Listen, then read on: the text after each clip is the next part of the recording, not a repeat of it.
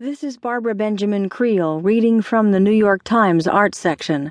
Singer on The Voice dies in shooting at concert in Florida by Liam Stack.